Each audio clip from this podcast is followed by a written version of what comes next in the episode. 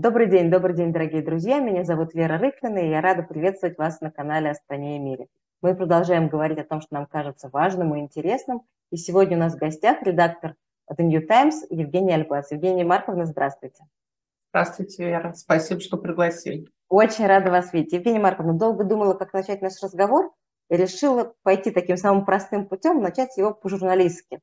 Э, война идет уже больше года. Вы одна из немногих российских журналистов, которым удалось побывать в Украине. Э, собственно, вопрос простой. Что вы там увидели? Но меня интересуют как бы два измерения. Что было для вас самым интересным как для журналиста, да? Что вы увидели такого, что вам показалось самым важным передать дальше?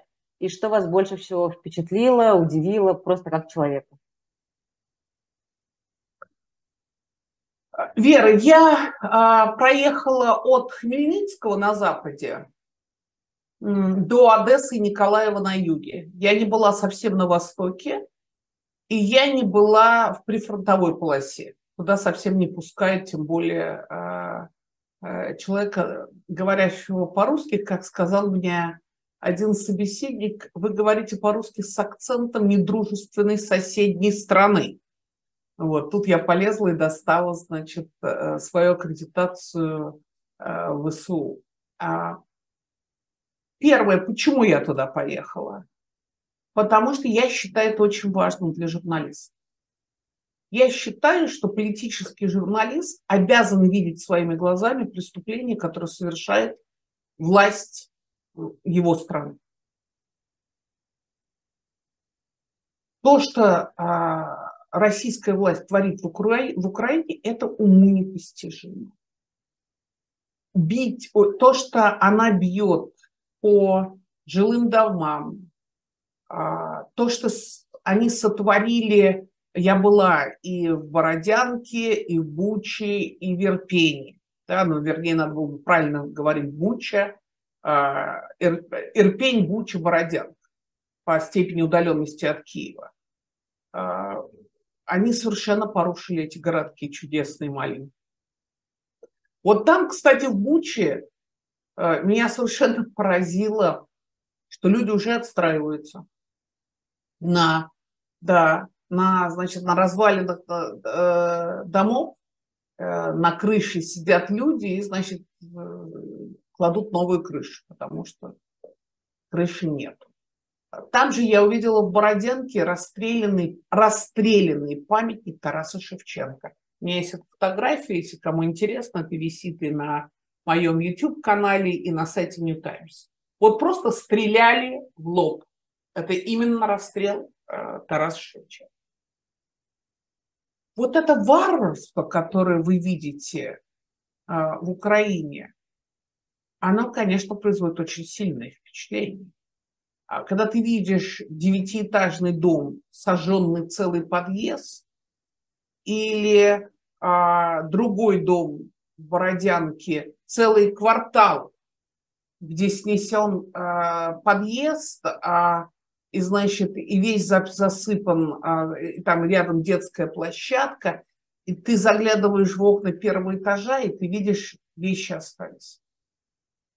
И ты пытаешься понять, а зачем? Или в Николаеве, Большая морская, 26, если мне память не изменяет. Двухэтажный кирпичный дом, офисы и жилые помещения. Люди там жили. Взяли, разбомбили весь, а, ракета попала в правый флигель. А в том же Николаеве был водопровод, его разбомбили. Заметьте, это не военная инфраструктура, это не военный склад, это не военный завод. Взяли, разбомбили а, водопровод. Тогда губернатор Ким значит, как-то там наладил, чтобы воду, воду качали нормально там откуда-то там из, э, э, из скважины. Как только он об этом сказал в прямом эфире, тут же ракета, российская ракета ударила именно туда. В городе с марта 2022 года нет нормальной питьевой воды. У меня на сайте висит ролик, я снимала там в Николаеве, а, едет а, по, по проспекту Мира совершенно такой же, как у нас в Москве проспект Мира. А, троллейбус технический, на нем стоят, значит, три огромных синих бака с питьевой водой. А, люди подходят к троллейбусным установкам в определенное время. А, выходит мужик, который достает шланги, и, значит, люди в баклажки пятилитровые заливают себе э, питьевую воду. 5-6 баклаж.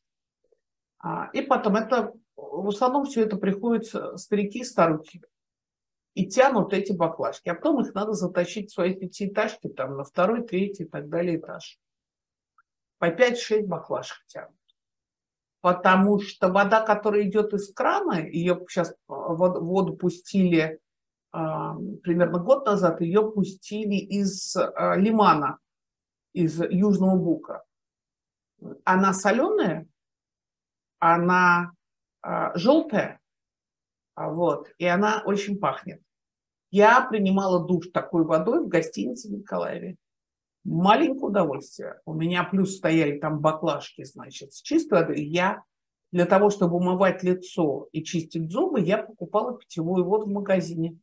Потому что мыть лицо нельзя. Мыть, естественно, голову нельзя.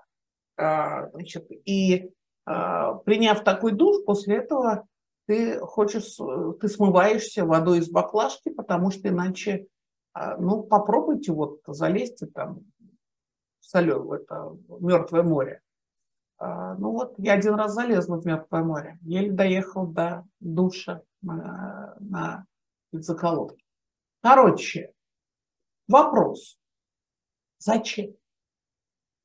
Если вы говорите, что вы приехали как мне там одна э, коллега, с которой я ходила по Николаеву, она мне сказала, этот, она говорит по-русски абсолютно чисто, понятно, что вы русскоязычный семья. Вообще в Николаеве русскоязычный совершенно город.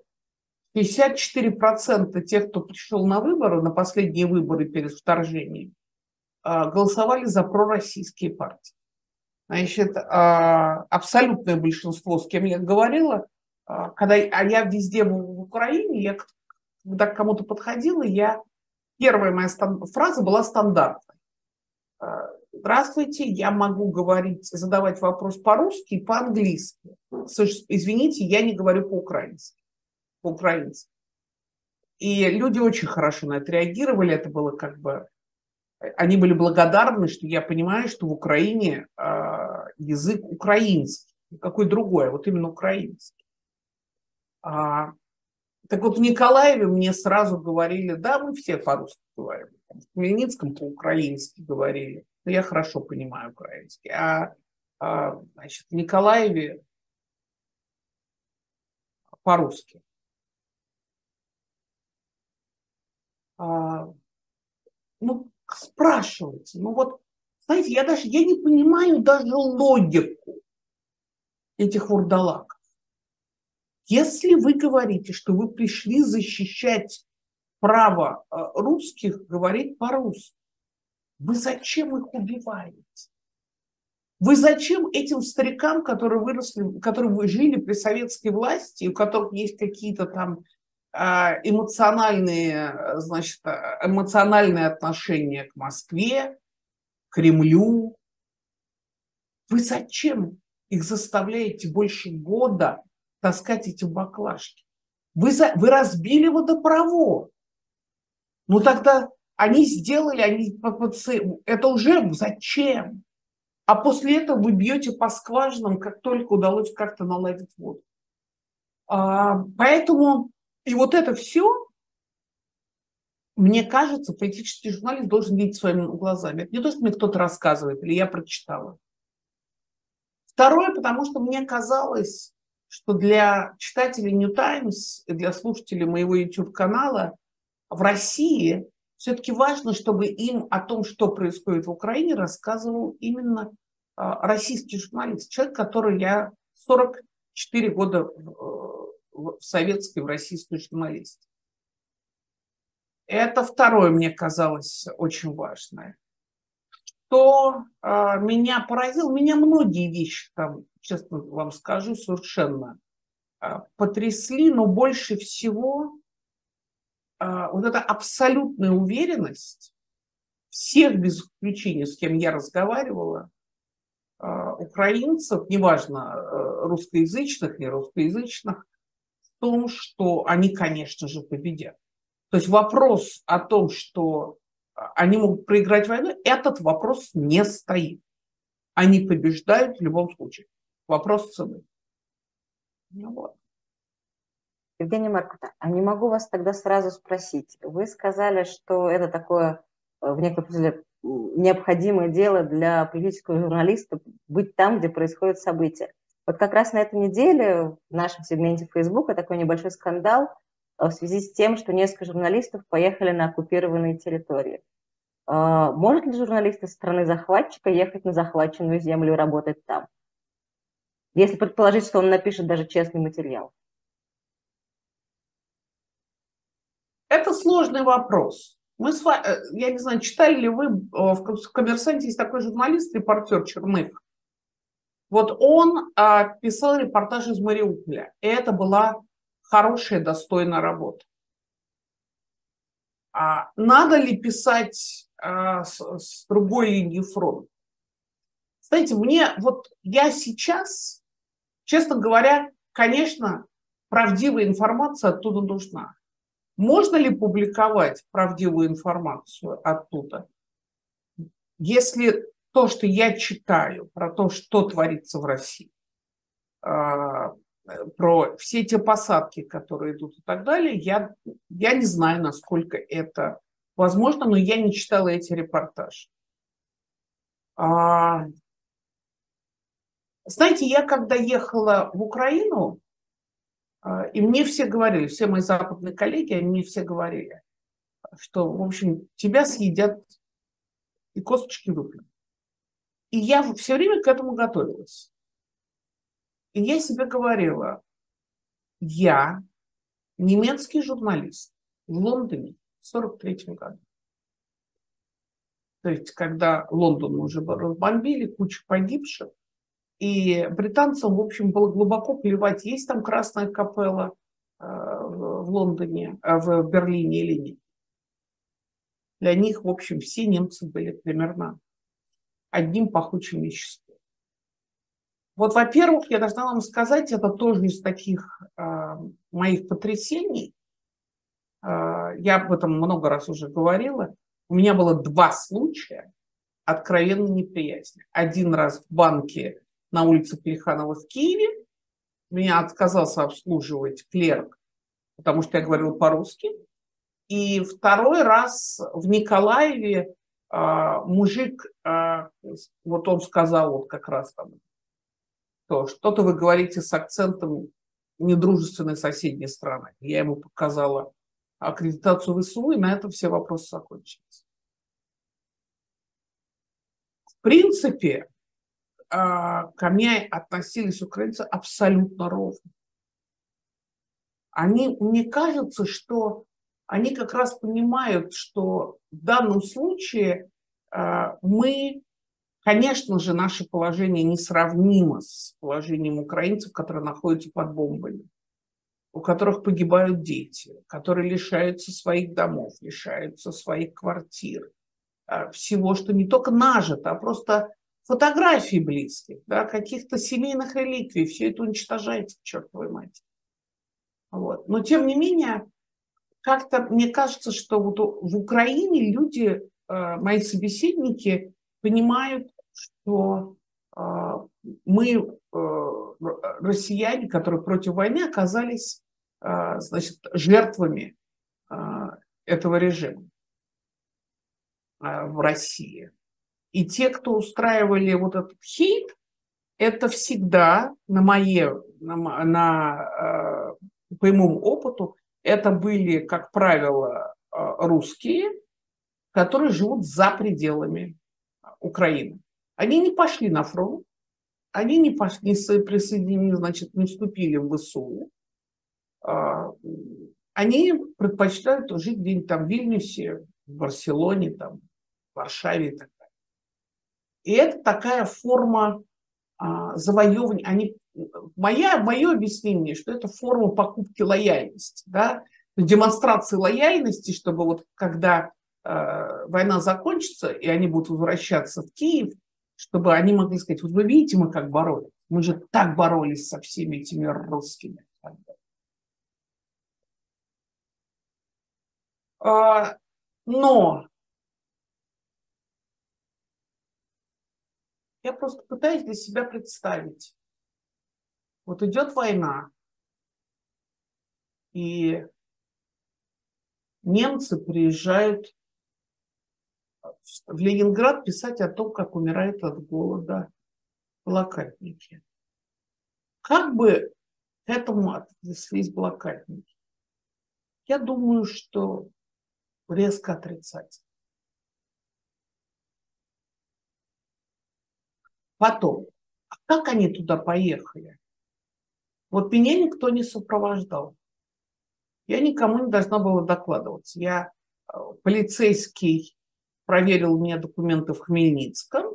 Меня на вокзале встретил э, водитель, он же оператор, с которым я заранее договорилась, э, значит, естественно, за вознаграждение еще до приезда в Украину. И мы с ним и ездили. Вот. Э, в Хмельницком э, значит, я пришла в администрацию Деражни, это э, городок, где когда-то родилась и выросла моя бабушка. Я закончила гимназию, оттуда уехала, поступила в университет в Цюрихе, Швейцария.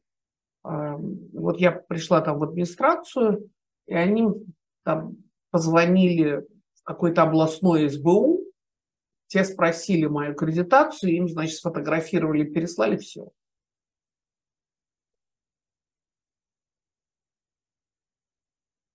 Как поехали на эти оккупированные территории? Как? Сами или э, это организованная поездка? Если сами, это один вопрос. А если это организованная властями поможет, ну, послушайте, я же помню, как возили группы во вторую войну в Чечне. Туда не ходи, сюда не двигайся. Тут смотрите. А тут быстренько-быстренько. Женечка, Женечка, в Аргуне, я помню, стрелять начали. Женечка, Женечка, быстренько-быстренько. Понимаете, вот...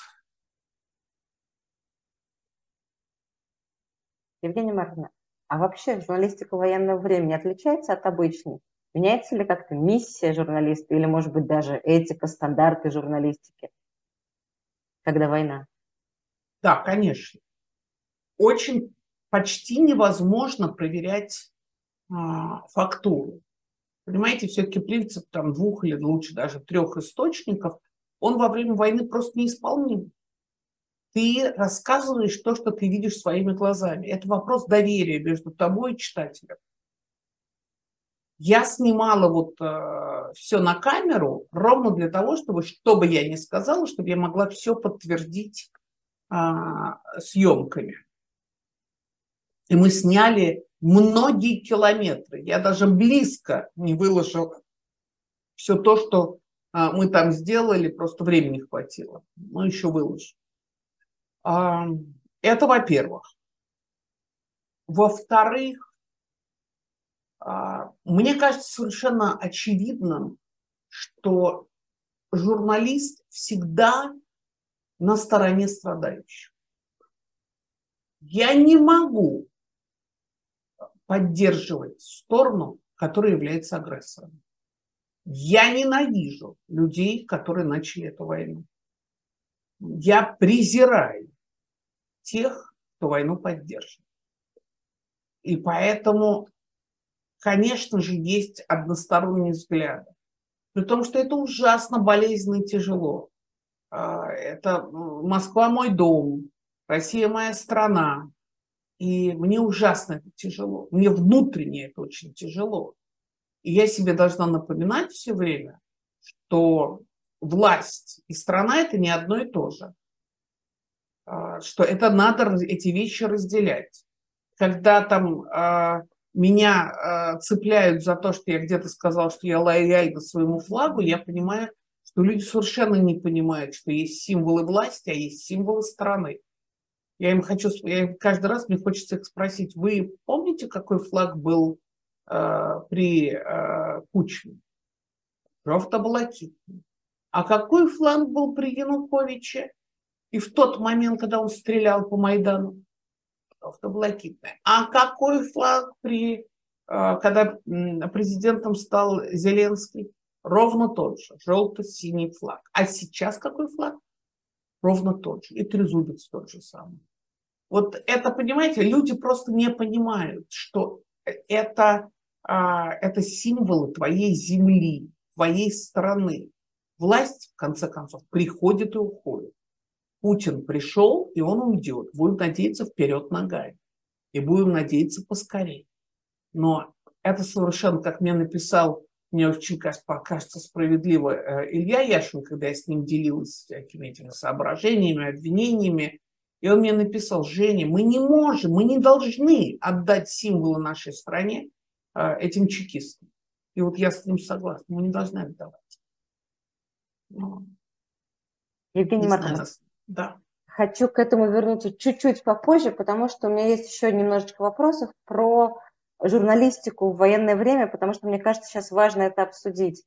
А, вот так получилось, что фактически в России журналистики не осталось. То есть это на самом деле, по-моему, беспрецедентный такой случай, когда вся журналистика оказалась буквально в эмиграции. А, такой странный, сложный эксперимент.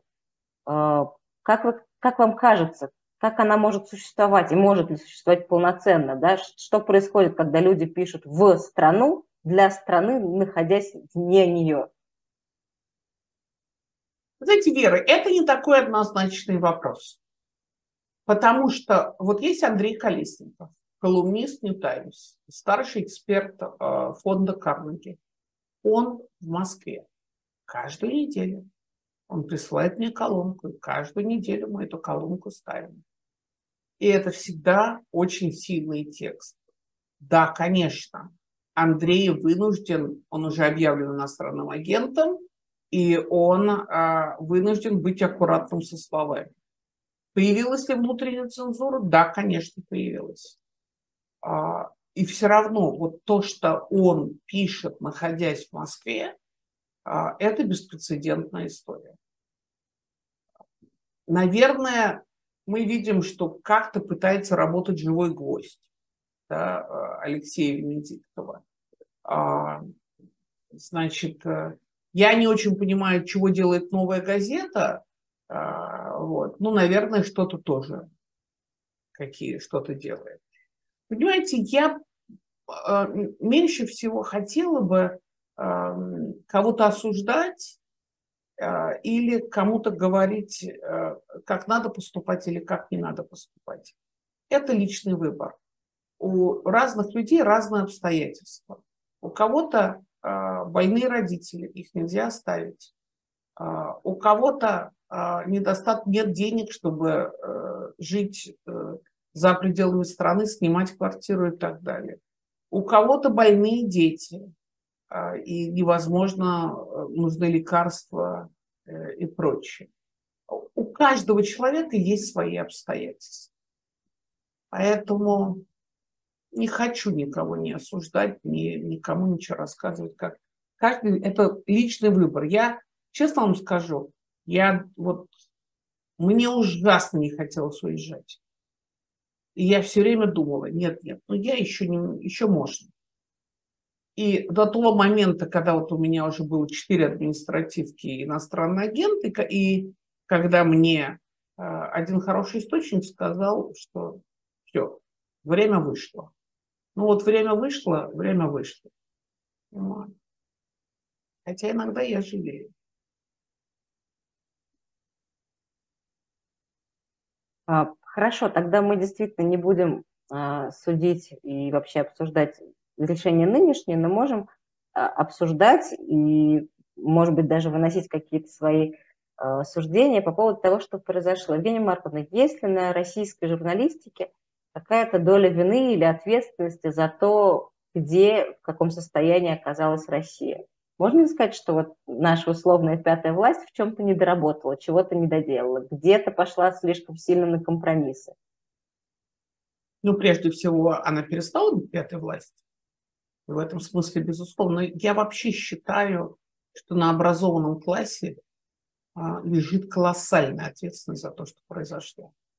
Мы, понимаете, можно долго рассказывать, что вот власти пришли чекисты, что потом э, взлетели цены на нефть, и стало безумно выгодно в России делать бизнес, и люди стали зарабатывать деньги, что никогда в России не жили так хорошо, как в 2010, 2011, 2012 году. Что при том, что сколько воровали и, значит, из этих windfall profits, из этих нефтяных и газовых денег, и все равно по закону экономики что-то, значит, пускалось вниз и доходило. И действительно, э, и дороги строили. Я много ездила в 2021 году. Э, построили замечательно там и М5 и дорога, и трасса М4 и так далее. Дороги начистили. Короче, а,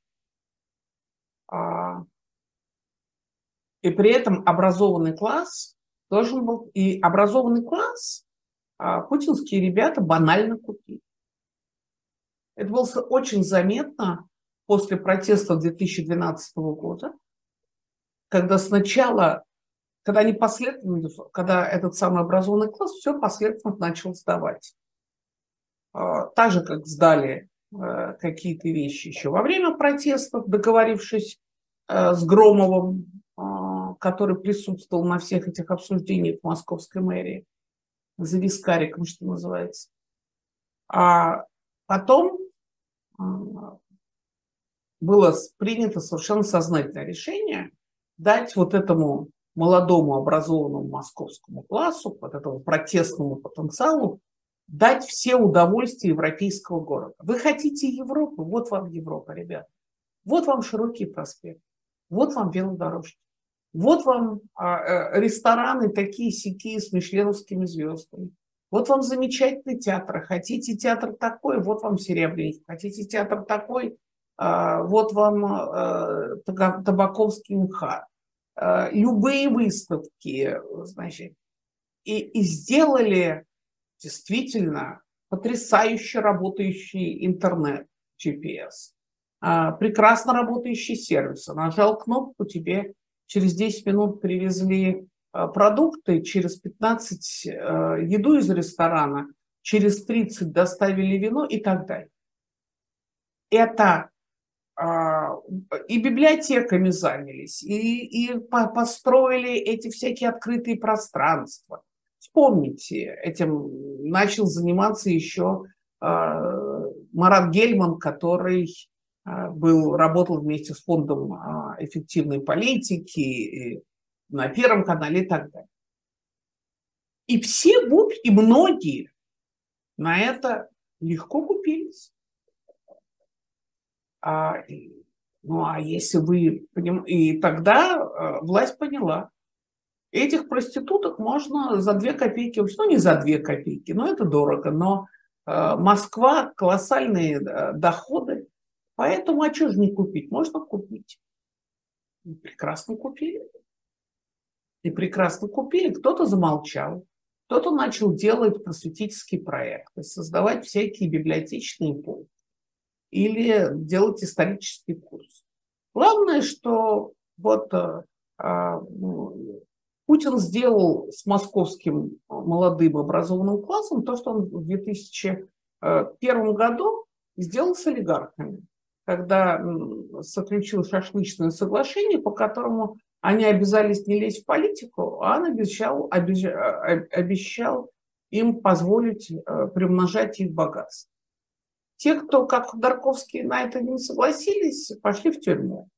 Э, ровно то же самое проделали и с московским молодым образованным классом. Те, кто согласились на эти условия, у них все было хорошо. Они чудесные, как, там это, чего же там только не было. Все эти автопатии, и чего там только не было. И гламур, и ВОК, и, и так далее. А те, кто не соглашались, как Алексей Навальный и его ребят, те бесконечно садились в тюрьму.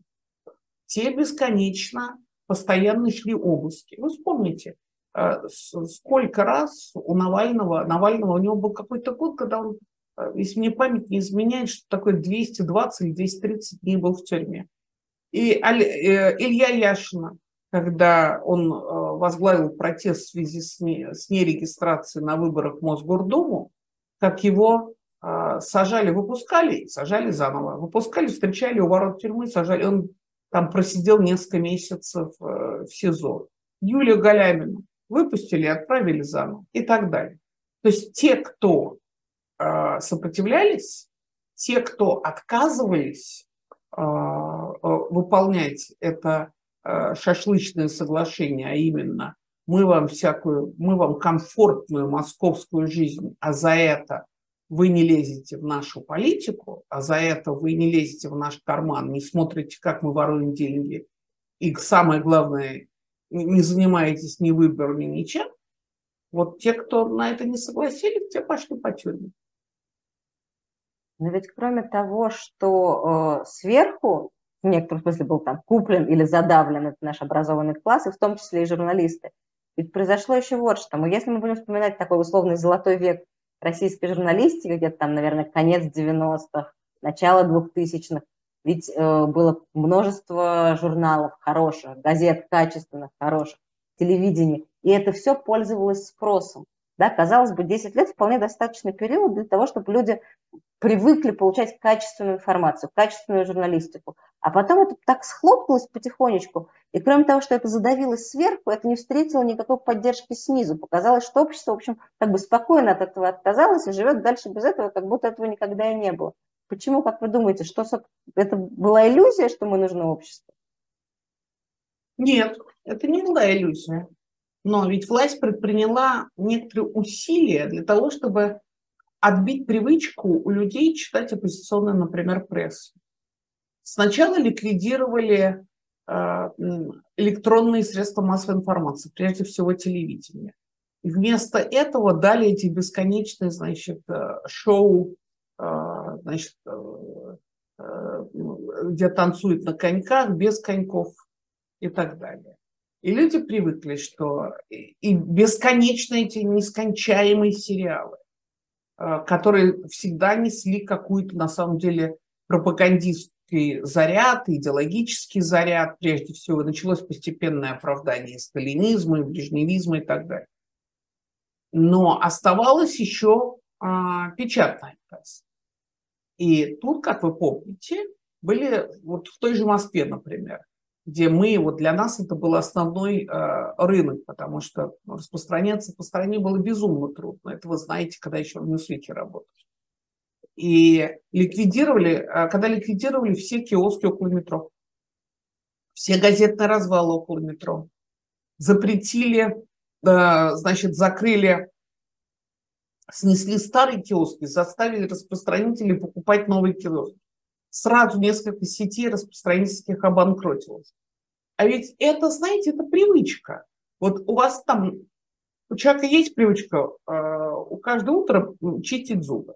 Если есть привычка, он чистит, а если нет этой привычки, то он перестанет. А была привычка утром, э, там, в понедельник пойти купить там New Times, новую газету, там еще что-то. А потом тебе раз, раз ты приходишь, а ничего этого нету. Мы всегда у нас был там показательный киоск на Пушкинске, где скупали там когда-то а, Мальва Лианда, знаменитый диссидент, а, торговала, значит, прессой. Вот. Вот много там люди, значит, специально туда ехали, потому что всегда, значит, там лежит не так. А дальше, значит, сначала ликвидировали э, удобную для людей возможность э, покупать прессу. А, но это был только полдела. А, а потом а, мне, например, наши подписчики начали писать, Евгений Маркович, а вы не могли бы покласть журнал в крафтовый мешок? Потому что люди, э, потому что иначе почтальоны знают, в каких квартирах живут э, читатели, которые читают антипутинские журналы. Нас называли антипутинскими журналами. И это стало проблема. А, и я говорил, ребят, ну что вы говорите, нас подписывают в администрации президента там 13 или 15 подписок. А, столько ли же больше, значит, в правительстве. Журнал там лежит. Нифига. Журнал перестали выкладывать на стол. А, министры значит, э, прятали журнал в портфель, не клали его на стол. Но самое главное, что люди начали бояться, что по тому, в какую квартиру доставляет Times, вычисляют, где живут оппозиционеры. Ну и так далее, так далее, так далее. Ровно ведь э, поэтому э, Навальный вот так стал раскручивать э, YouTube раньше всех, когда он вдруг понял, что это тот медиум, который не контролируется, который трудно контролировать власть. И трудно отследить. И трудно отследить, да. Вот. Я человек читающий, я, значит, э, я до сих пор э, предпочитаю книгу читать на бумаге. Да? И журнал «Нью-Йоркер», который я выписываю с 96 -го года, он у меня есть и на телефоне, но он ко мне приходит домой и приходил, кстати, в Москве, и на бумаге тоже. Это я просто говорю к тому, что, э, что власть э, последовательно отучала людей от того, что у них есть возможность найти качественную информацию. Одновременно с этим власть все время рассказывала людям, что интернет – это помойка. Путин не, не пользуется интернетом, потому что это большая помойка. И действительно надо отдать должное, что в интернете много очень некачественной информации бесконечные тролли, боты и так далее. И у людей, помимо того, что у них отвыкла привычка читать качественную прессу, а, у них они стали сталкиваться с огромным с валом параши. А знаний, аналитических способностей, привычки сравнивать а, разные данные а, у многих людей нет. Это, так сказать, это не, знаете, это не врожденное качество. Это не то, что люди вот э, умеют это делать так же, как они научаются ходить или есть. Да? Это не врожденное качество. И это еще больше э, сказалось на, э, и на, с одной стороны, на качестве информации, а с другой стороны, и на качестве э, потребителя информации. Так что я хочу сказать, что, э, но опять, ведь мы это позволили. Ну, вот так, положа руку куда удобно. Мы же это позволили. Мы, как вот коллективный образованный класс, мы это позволили. Нам понравилось, э, значит, э, это вкусная комфортная жизнь. И не случайно ведь, что Э, после протестов 11-12 э, года основные протесты были уже не в Москве, ну и за исключением, когда Алексей Навальный вернулся в страну. Основные -то протесты были за пределами Москвы, потому что там они еще не, их еще там не успели купить. А Москву и в большой части Питер купили. Так что, конечно, ответственность наша колоссальная. Вообще все, что происходит в стране, это наша ответственность.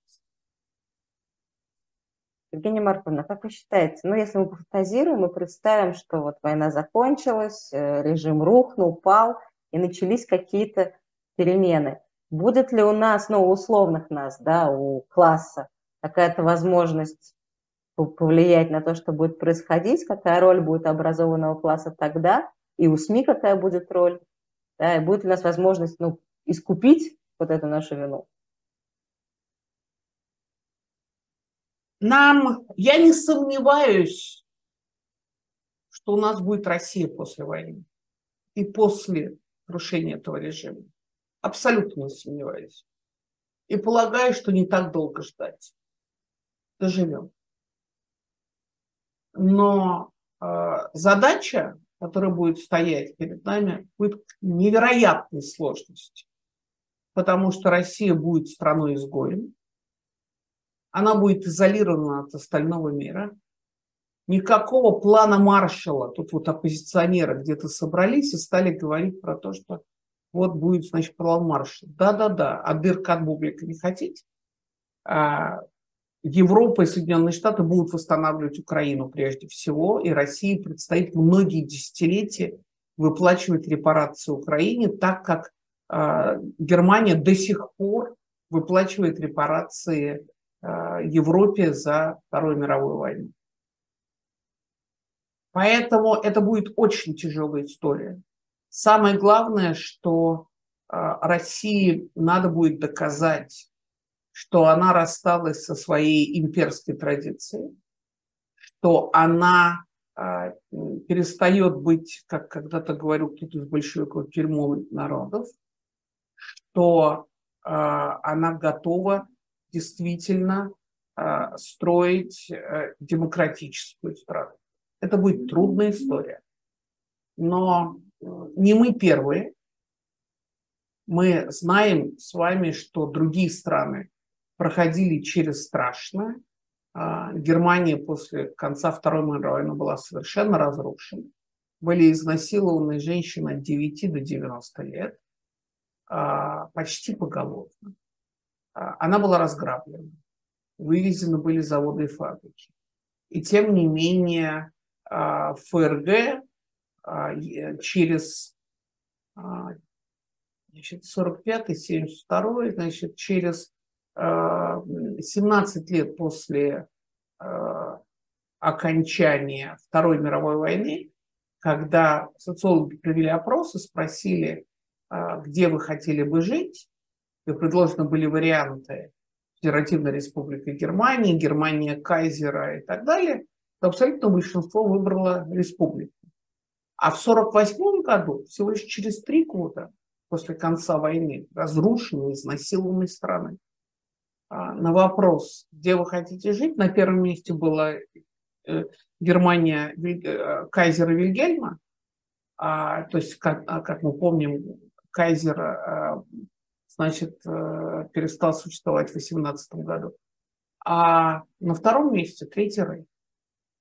Так что люди меняются, страны меняются. Япония через это прошла и восстановилась. Руанда, которая пережила страшный геноцид, а, страшный геноцид, а, более-менее выправится. Но это будет трудная история. Да. Евгения Марковна, а на что вы надеетесь вот в какой-то ближайшей перспективе? Что самое главное должно произойти, чтобы вы вот для себя решили, что вот взято правильное направление? Вот все будет нормально. Война должна прежде всего закончиться. Прежде всего должна закончиться война. Это номер один. А, война должна быть закончена, а, должен быть а, подписан договор и безоговорочный, я не знаю, там капитуляция или как это будет называться, где будут определены границы Украины в границах 1991 года. Вот когда война закончится и будет Э, восстановлены границы Украины 1991 э, года, вот тогда можно говорить о том, что в России произошло изменение режима. Ну и, естественно, э, Путин и его чекисты должны, значит, я бы хотела их видеть в Гааге. Это моя мечта, чтобы они были в Гааге. Но если вперед ногами, ну, значит, вперед ногами. А чего вы боитесь? Я ничего не боюсь. Послушайте, уже поздно чего-либо бояться. Знаете, наверное, болезни близких. Ничего не боюсь. Это хороший ответ, он даже в некотором смысле немножечко оптимистический. Давайте на нем и закончим. Я ужасно вам благодарна за то, что вы к нам пришли. Было очень приятно с вами общаться. Надеюсь повторить это уже в более приятных обстоятельствах, когда нам будет что отпраздновать да. и отметить смотреть. Спасибо огромное. Вам спасибо большое за приглашение. Всего вам самого доброго. Пока. До свидания.